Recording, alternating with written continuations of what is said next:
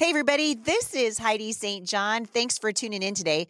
You guys have found me at my little corner of the internet. Today is Friday, September the 24th.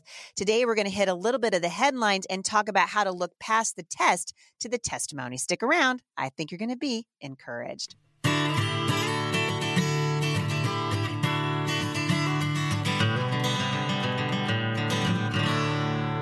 Are you weary? I hear that word everywhere I go these days. People are weary from the pandemic, weary from what's happening in our schools, weary from what's happening in our state capital, and perhaps most of all, people are weary from the feckless leadership in Washington, D.C. But I've got good news for you guys. My name is Heidi St. John, and I'm running for Congress in Washington's 3rd Congressional District. I need your support so I can be your voice in Washington, D.C. And together we can bring sanity and hope back to this weary land. To join my team, please visit me online, HeidiSt.JohnForCongress.com. So thanks for tuning in today, you guys. So much so much is happening in the news, and uh, I'm very excited because right now I'm actually in Colorado Springs, and I recorded this a little bit early, participating at a conservative conference, and I'm very excited to come back and just bring what I'm learning there to the citizens of Washington State. And as I have gotten more uh, involved in the political sphere and in my run for the United States House of Representatives, uh, I'm learning more about the people that I care so much about. And I think this really is the heart of the Lord Jesus as we kind of navigate what's happening around us in the culture right now to say, Lord, how can I get off the bench and onto the battlefield. So I'm encouraging you guys to do the same thing wherever you are, to pay attention to what's happening locally around you, and to really ask the Lord to help you as you begin to navigate. Uh, the very uncertain and ever changing landscape that we find ourselves walking in in the world right now. Before I get going today, I want to remind you guys again. I know I've said it a bunch, but I'm going to keep saying it until uh, this event is over. Coming up uh, October 1st, 2nd, and 3rd, I'm going to be in Oklahoma. So coming out and see me. I'll be in Mustang, Tulsa, and Enid, Oklahoma. I will link back to that event in the show notes today. But uh, I've been doing a talk for several years now called Off the Bench How Your Family Can Get Onto the Front Lines in the battle for faith, family, and freedom. It's never been more important than it is right now. Bring your children. We're going to be talking about biblical citizenship and what it looks like to engage the culture from a position of biblical authority. And uh, I, you guys are not going to want to miss it. So come on out. I'd love to see you. You can come and hug my neck and tell me how you're getting off the bench and onto the battlefield. Before I start today, I I was reading something and I wanted to read a little bit of it to you. Uh, I've been asking the Lord especially lately, to just sort of give me more insight into how I can get through the test that we are in right now and encourage you to do the same thing because you don't get the testimony without the test. And as I've been saying for months here, we are going to have stories to tell our grandkids when this is over. The question is, what will the story reflect? Is it going to reflect the heart of people who were afraid, and who stumbled and faltered and fell? Or will it reflect the stories of people who said, Lord, we don't understand why this is happening, but we want to be ambassadors for you. We're going to be committed to telling the truth. And we'll talk about that a little bit more today. Uh, as we continue in the show. But I thought this was so good. The Bible teaches us that we are to be patient in affliction and that we are to be joyful even in trials. So, what does it look like to be joyful in trials? Well, we know that joy isn't a product of our circumstances. And so I'm going to ask you guys on this Friday, because we're coming into the weekend, to just say, Lord, fill me with joy. And so when we are filled with joy, and when we're doing what God wants us to do, we could be in a Nazi concentration camp like Corrie ten Boom, right? You guys remember the story that um, Corrie's family was um, persecuted for helping hide the Jews during the Nazi takeover of their home country. And her father, Casper ten Boom, said, Listen, we're going to put our lives at risk because the lives of these people are worth it. This is what is so disheartening to me to see um, how angry we are at each other in the culture right now and how the adversary, he's using wicked people that are in leadership, no question, but how the adversary has come in and just divided us one against the other. And the ten Boom saw this happening to the Jews. By the way, I posted on my Instagram the other day a picture of a health passport that uh, that that Hitler put out in the 1930s. You guys, it is absolutely terrifying. The parallels between what happened in Nazi Germany during the Holocaust and to the countries that surrounded that area that um, Hitler invaded and to what's happening in our world right now this push by globalists um, the vaccine passport all the things and they are literally seeking to divide us. And so as this as Corrie ten Boom's family looked at what they saw happening and they knew that it was wrong.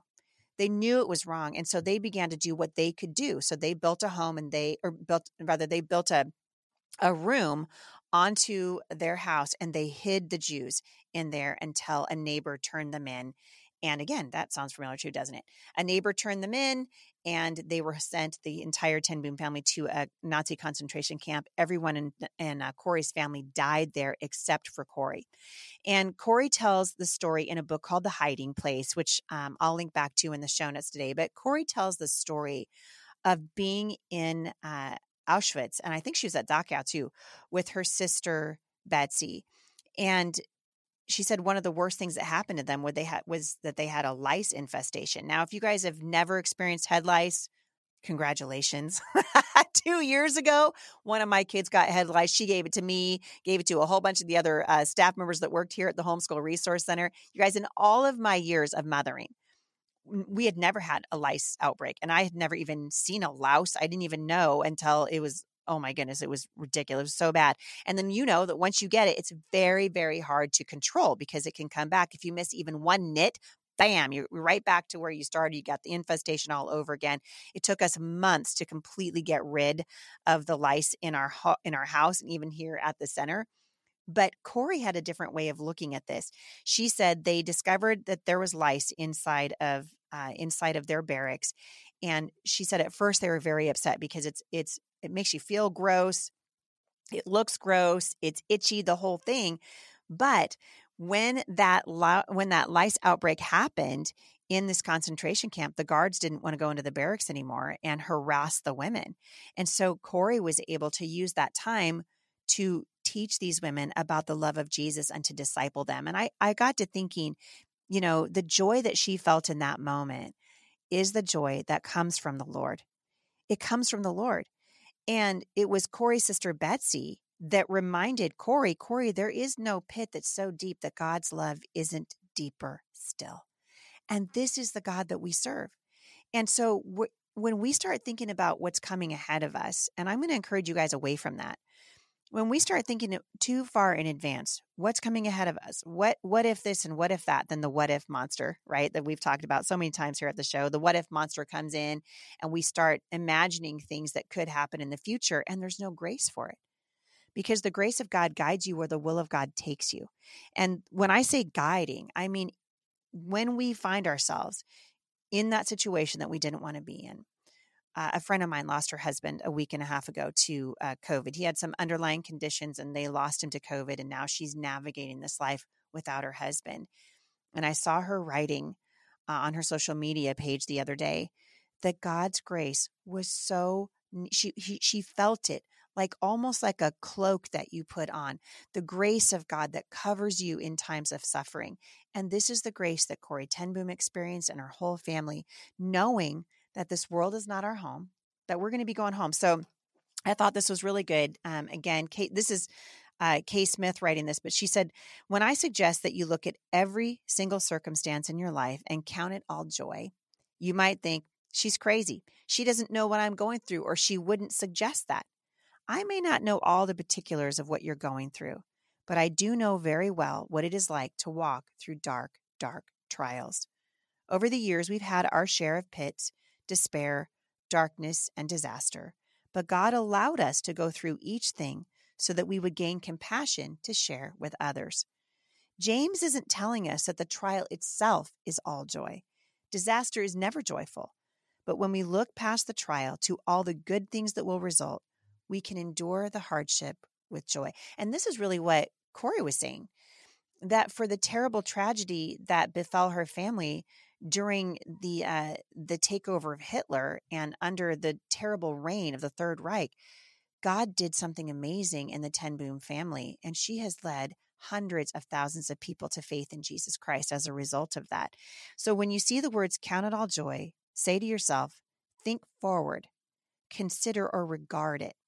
And then you can look beyond the immediate trial. You will get a glimpse of the wonderful things that God will produce through the trial.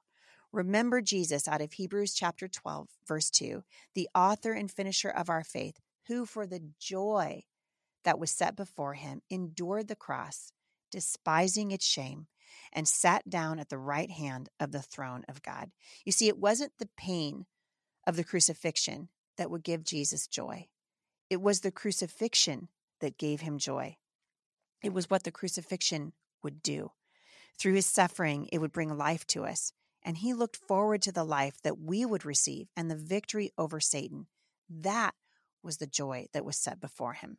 It's like the athlete who exercises strenuously and constantly adds more weight to make the exercising more difficult so he can look forward to the great big rippling muscles and all the endurance and strength. That's what trials do in our lives. They strengthen and mature us. And so I want to encourage you today, whatever it is that you're facing, um, and I know a lot, I've been talking now for what, 17 months about just this hard thing that we're carrying. So many of us are carrying right now, and it feels so heavy, and it is heavy. But Jesus would have us look beyond the trial to what God wants to do and ask the Lord to give us courage and strength to strengthen our hearts for what lies ahead and say, Lord, help me minister to my children. You know, uh, several years ago in 2017, I released Becoming Mom Strong uh, How to Fight with All That's in You for Your Family and Your Faith. And I think that book is probably more important now than it was in 2017 when I released it because the premise of the book was to say, listen, I believe that you guys are raising a very special generation of children and they need to know how to stand in 2016 and 2015, I was saying, I think this generation could live to see the full blown persecution of Christians in this nation and around the world. And I was roundly criticized and even laughed at in some, in some instances, but we can see it now, can't we? And so we have to be able to look beyond where we are to say, our hope doesn't lie here. We seek a city to come. The Bible teaches us that this world is not our home. And so we when we look to the city that's to come, we can be filled with joy because we know that God is always at work. And just like Corrie ten Boom came out of that concentration camp, if you've never had the chance to read The Hiding Place, you guys, oh my goodness, uh, uh read it. Read it with your kids. And uh, you can actually, there's a movie, but I the book is so much better. But the the movie's pretty good too. But to read that with your children and say, Corrie learned a lesson through that terrible trial that is still blessing God's people today. And that's what God wants to do. So I want you guys to be encouraged. Look beyond the test to the testimony. What is it that God wants you to do? You don't you don't get a testimony without a test. And right now we are being tested. And so look forward to joy. Ask the Holy Spirit to help you to see beyond where you are right now to what God is doing. All right, I'm going to really quickly get to a couple of your questions. A teen listener from Indiana said, Heidi, I am 16 years old, and how can I, as a 16 year old homeschooler, get off the bench? This is a great question.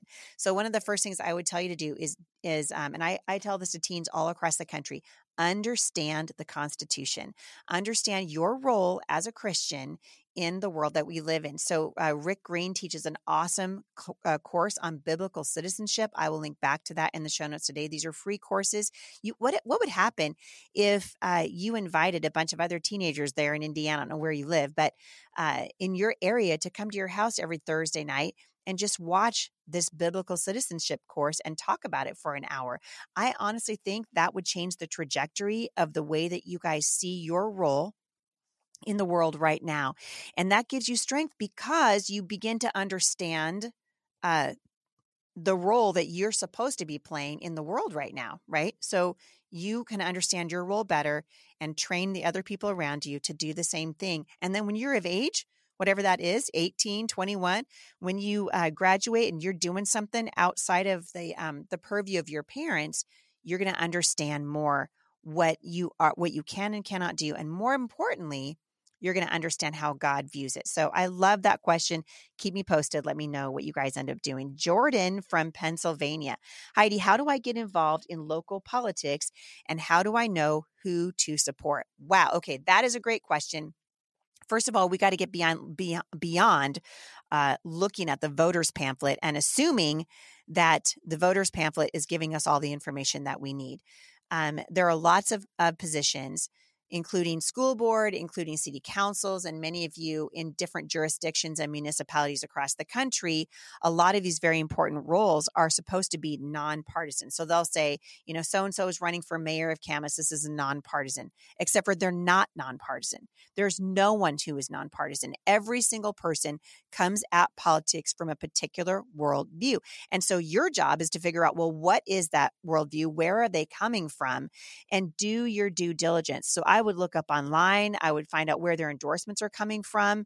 Um, if you see a local, like I was recently endorsed in my run for Congress by an organization that I highly regard, the Family Policy Institute of Washington, and uh, and you don't just get those endorsements you have to fill out you know a 12 page questionnaire and they're asking you everything from what do you think about abortion to what do you think about what's happening in our schools how do you feel about taxes what would you do to make it differently so these people these organizations hopefully are vetting these candidates. And if they're not, you need to be asking serious questions. So I would start there. You have to go beyond the voters pamphlet. You've got to go, I mean, look at their websites for sure but um, we need to know where these guys are coming from. And so that's how you know who to support. I would never just give someone a voter's pamphlet and say, here you go. That's going to tell you everything you need to know. We're going to have to do more homework. Samantha from Tennessee, Heidi, do you think our country is headed for a civil war and will permanently break up. Considering we aren't even mentioned in Revelation and with our current state, it seems like a real possibility. Thank you for continuing to spread truth and freedom. You are inspiring me to keep a biblical foundation for truth, and I want to thank you for being a spiritual mentor. I pray for you and your family and your run for Congress every day. Samantha, thank you so much. Uh, we need your prayers. This is definitely the most challenging thing I have ever um, tried to do. And I know the Lord asked me to do it. And so we appreciate your prayers. Um, I would say, you know, people are asking me Eh, if our country's headed for a civil war all the time. So there are two aspects to this that I probably want to touch on. The first thing, I was at a an event recently, and a, a, man came up to me, and he was just like, you know, this is what needs to happen. There needs to be a war. You know, there's going to be civil war. We're going to set this. We're going to set this country right. So can we just agree that that war, eh, civil war is not what we want. I mean, these people that are kind of romanticizing this idea of the, there being a war in this country and the country breaking apart, which it very well could. I mean, I do think. I mean, if this is if this is the ceiling, if this is the jumping off place, we're right here. Tensions are running so high. We've got uh, what seems to me a rogue government in place. We're watching people trampling on the Constitution. This country is in terrible trouble right now. I pray to God every single day that that where this is headed is not civil war because people that romanticize war they weren't here for the civil war they that we had in this country already. They didn't watch brother turn against brother and neighbors burning down their neighbors houses and people being shot in the streets. They weren't here for that. We're not used to that. We're not strong enough for one thing i don't think you know uh, and so uh, that is not what we want. Do i think we're headed for that? Possibly. But i am praying every single day that that doesn't happen. You're completely correct when you say that uh, the United States is not mentioned in Revelation. I talked to, I'm talking to my friend, uh, Pastor Jack Hibbs, and we're going to be talking about that on the podcast next week. So you're going to come, you're going to want to come back for that. But I just want to encourage you to a place of trust that God is in control. And this is, to me, the most important part of this because what's going to happen is going to happen. Our role as Christians won't change in it. Our role is to share the gospel. Our role is to be a light to be salt and light wherever God has us in whatever situation, no matter how good or how how bad. This is the Apostle Paul saying that he had learned the secret of being content in every circumstance, and that is what we need to learn. You're right in saying that the United States is not mentioned in the book of Revelation. I am of the opinion, and we'll see what Pastor Jack says. He may have a different opinion than me. I'm of the opinion that we either are gone, something has happened and our country has just broken apart, or the role that we play in what happens in end times theology is so insignificant it didn't make it into the bible i that's one i think one of those two things is going to happen very very likely this country will be no more 10 years ago, I could not have imagined the United States being vulnerable like it is right now. Uh, the tension is so high. In fact, I was reading, let me see if I can find it. I'll link back to this. The American Research Group just a couple of days ago released their new statistics. In fact, this came out on September 21st. Uh, it says a total of 50% of Americans say they approve of the way that Joe Biden is handling his job as president, and 46% say they disapprove. Uh, these are staggering numbers, but what's really staggering to me is that our country is just absolutely divided. And we know that a house divided against itself cannot stand. So we need to be really praying. Um, I've been praying for my friends in Canada who just they just reelected the disaster that is Justin Trudeau for uh, Canada. I do not believe that the Canadians are going to get back their freedoms anytime soon. We're continuing to watch that that uh, government strip their freedoms away from them. It's very very sad, but this this idea that the country is going to survive if the Biden administration keeps saying that this is a pandemic of the unvaccinated, if they keep pitting us against each other, a house divided against itself cannot stand. And I've talked about this before, um, actually for years at the podcast. I've said to you guys, and I'm going to continue to say it. Um, I do think that we're at the precipice of something. It feels wicked and evil to me, but I would tell you be ready for it. Right? Um, p- panic is not panic is sin. Preparation is good. So, do you have uh, quite a, a, large supply of water? Do you have a three month supply of food? Do you have your beans and your rice and your emergency store of food and those kinds of things? We need those things. And so now is a good time to do it. It's not a bad idea to uh, prep. In fact, my husband and I, we built a library of books for what happens if the power goes out um, you know if if something if a disaster and it doesn't have to be a political disaster it could be an earthquake or it could be uh, you know if you live in the southeast it could be a hurricane. What do we do when the power goes out? How do we store food when we don't have refrigeration? That kind of thing. And so i would say be looking for those foods or for those books rather and learn how to take care of yourself. Have some money that's set aside uh, I'm going to be talking about this a little bit uh, next week, but the banking crisis that's coming, you saw the Biden administration trying to uh, force a rule on, they want to force a rule on the banks that would demand that if you have $600 or more in your bank account at any given time, the federal government can have access to it. Unprecedented uh, violation of privacy. Something wicked this way comes, and it's good for us to get ready. And also, it's good for us to be trusting the Lord. This comes back to me, what I was saying earlier to look for the, the, the testimony that will inevitably come after the test if we can stay faithful to the Lord in the midst of all of it. You guys, thank you so much for listening. I hope you're enjoying this new format that we're trying with video. Again, you can find it at YouTube and on Rumble. Uh, Rumble is not likely to censor, and so uh, share these links, get it out there, and I hope to hear back from you. If you guys want to have your question featured here at the show, reach out to me, HeidiSt.John.com forward slash Mailbox Monday. As always, we love it when you guys leave reviews for the show and for my books anywhere the books are sold. And you can become a contributor, a monthly supporter of this podcast. We certainly would appreciate that. That giving is what helps us stay on the air. Have a great weekend, everybody. I'll see you back here on Monday at the intersection of faith and culture. For more encouragement, visit me online at momstronginternational.com.